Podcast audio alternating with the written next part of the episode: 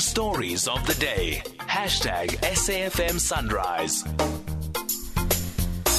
12 after 7, good morning. Well, judges in the Supreme Court of Appeal are now hearing a new case about corporal punishment even in schools, even though it was made illegal for teachers to hit children over 25 years ago.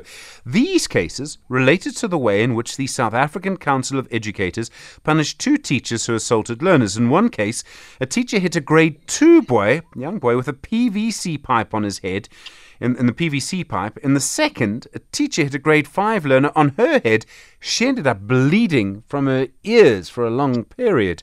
Mila Harding's a legal researcher at Section 27, the organisation which has taken the council to court. Mila, good morning. Good morning. Thanks so much for having me on today. Why are you now taking the South African Council of Educators to court? What do you believe they did wrong here? Um, so, the South African Council for Educators is really the guardian of the teaching profession. It maintains a roll of educators, and if educators aren't on that roll, then they can't teach at different schools. Um, and part of that is maintaining a code of conduct for educators. So, when educators have misbehaved or committed any type of crime, then they can be struck off the roll of teachers. But we've noticed a pattern in the Council of Educators where they're giving out really, really lenient sentences for corporal punishment, even in cases where it, it amounts to severe assault.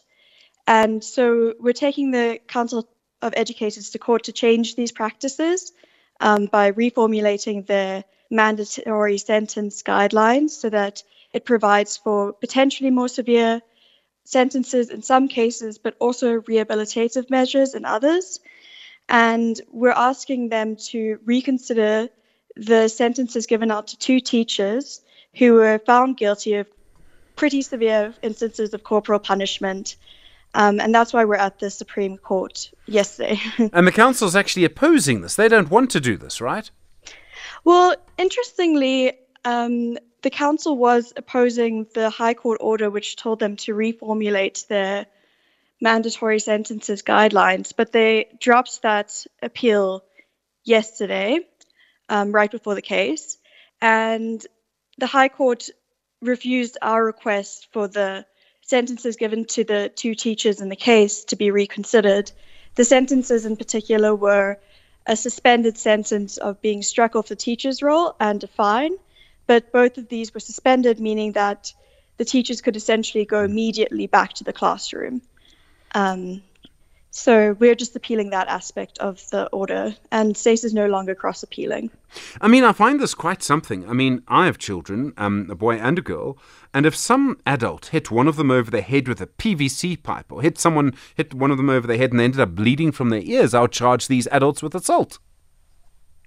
Yes, we quite agree. Um, and there are the parents in the case have actually taken alternative routes as well in um, at the same time as reporting it to the South African Council of Educators. But the South African Council of Educators came out with the sentence, and we and the parents believed that it was wholly inadequate. So that's why we're challenging that. Do you know if this is happening a lot? I mean, I've seen recently letters in newspapers, things like that, of people sort of saying no, corporal punishment should come back. I know teachers' unions, as I understand it, I think the two big ones, both, if I remember correctly, both appeal it. Um, are children still being disciplined using corporal punishment on a regular basis in some parts of the country? Yes, they are. Um, there's an unacceptably high rate of, corp- of the use of corporal punishment, which SACE itself recognizes. It's one of the most common um, misconduct cases that are brought before it. And we believe that one of the reasons for this, the main reason for this, is because there's a sort of official ambivalence towards it that on paper it's banned, but in practice it's tolerated. And these teachers do just go back to school. Um, and another huge issue is that there's some there is lingering in South African society some support for corporal punishments against children, um, despite the evidence against it and the harm that it causes children. We still are holding on to these outdated beliefs that it works, but it doesn't. Well, um, I mean, there are many people, as you say, who believe that some of the problems we have in schools and the violence that we have that we see in schools is because there's no discipline, and they believe that is because there is no corporal punishment. Many of these people, by the way, are people who would have had corporal punishment themselves as children. What do you think would happen in our society if corporal punishment was brought back?